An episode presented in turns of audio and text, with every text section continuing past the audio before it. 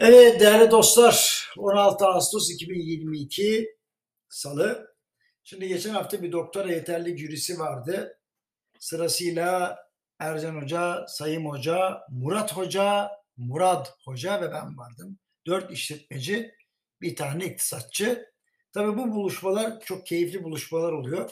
Çünkü bir yandan adayın durumunu test ediyoruz. Diğer yandan da bilgilerimizi tazeliyoruz, istişare ediyoruz. Şimdi Perakende giderek dijitalleşiyor bu malumlarınız. Şimdi bunun sebep ve sonuçlarını tartışmak için ciddi bir fırsat buldum. Bunları da not ettim. Notları da dün akşam sizin için göz gezdirdim.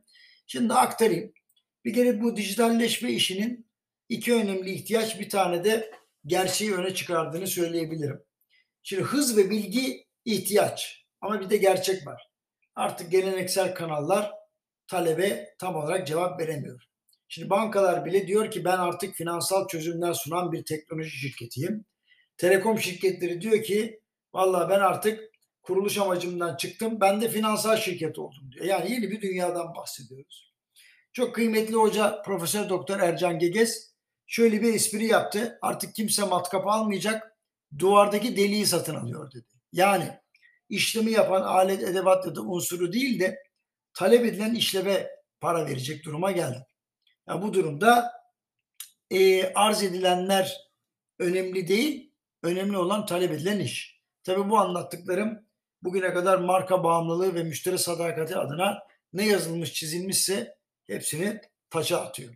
Şimdi otomobiller de tam otomasyona geçecek. E o zaman sahipliğine de gerek kalmayacak.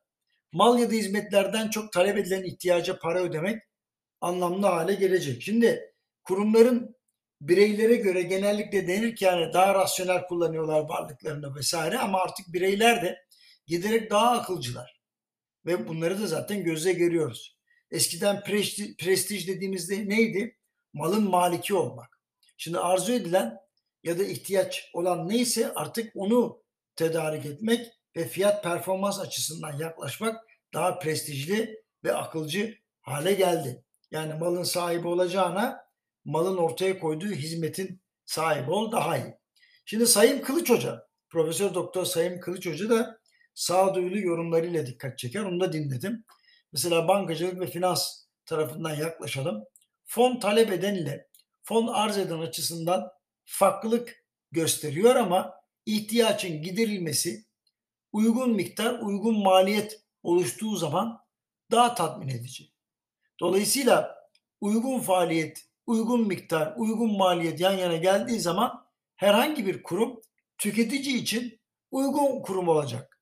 Yani o zaman markanın bilinirliği yani bankanın ismi üzerine yapılan onca pazarlama harcamasının, reklam harcamasının acaba verimi sorgulanacak hale gelir mi?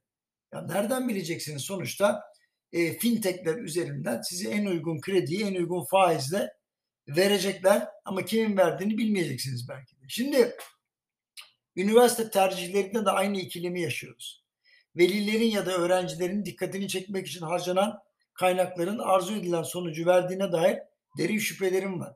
Çünkü eğitim kalitesi mezunların hangi sektörlerde çalıştığı ve başarıları, akademisyenler, akademisyenler ve öğrencilerin özgürlüğü, idari personel liyakati ve çözüm odaklı davranışları gibi unsurlar nerede bulunuyorsa talebin orada yoğunlaşması gerekir.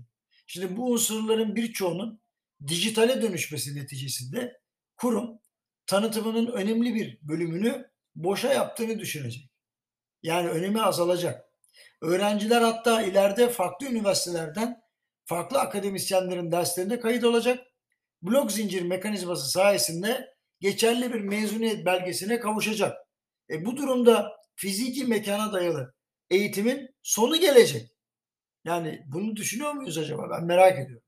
Şimdi bu tüm bu örnekler bize gösteriyor ki marka, tasarım, pazarlama, reklam, satış, finansman konusunda bugüne kadar geliştirilmiş olan çözümlerden pek çoğunun çöpe gideceğini rahatlıkla söylerim.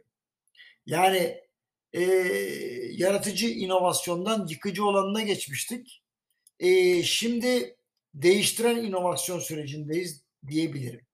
Bu sürecin sonuçları ve yan etkilerini hafifletmek için yönetim toplantılarını hem farklı gündemle gerçekleştirmek hem de katılımcıların özelliklerini de çeşitlemek gerektiğini inanıyorum. Patronlar sesimi duysun.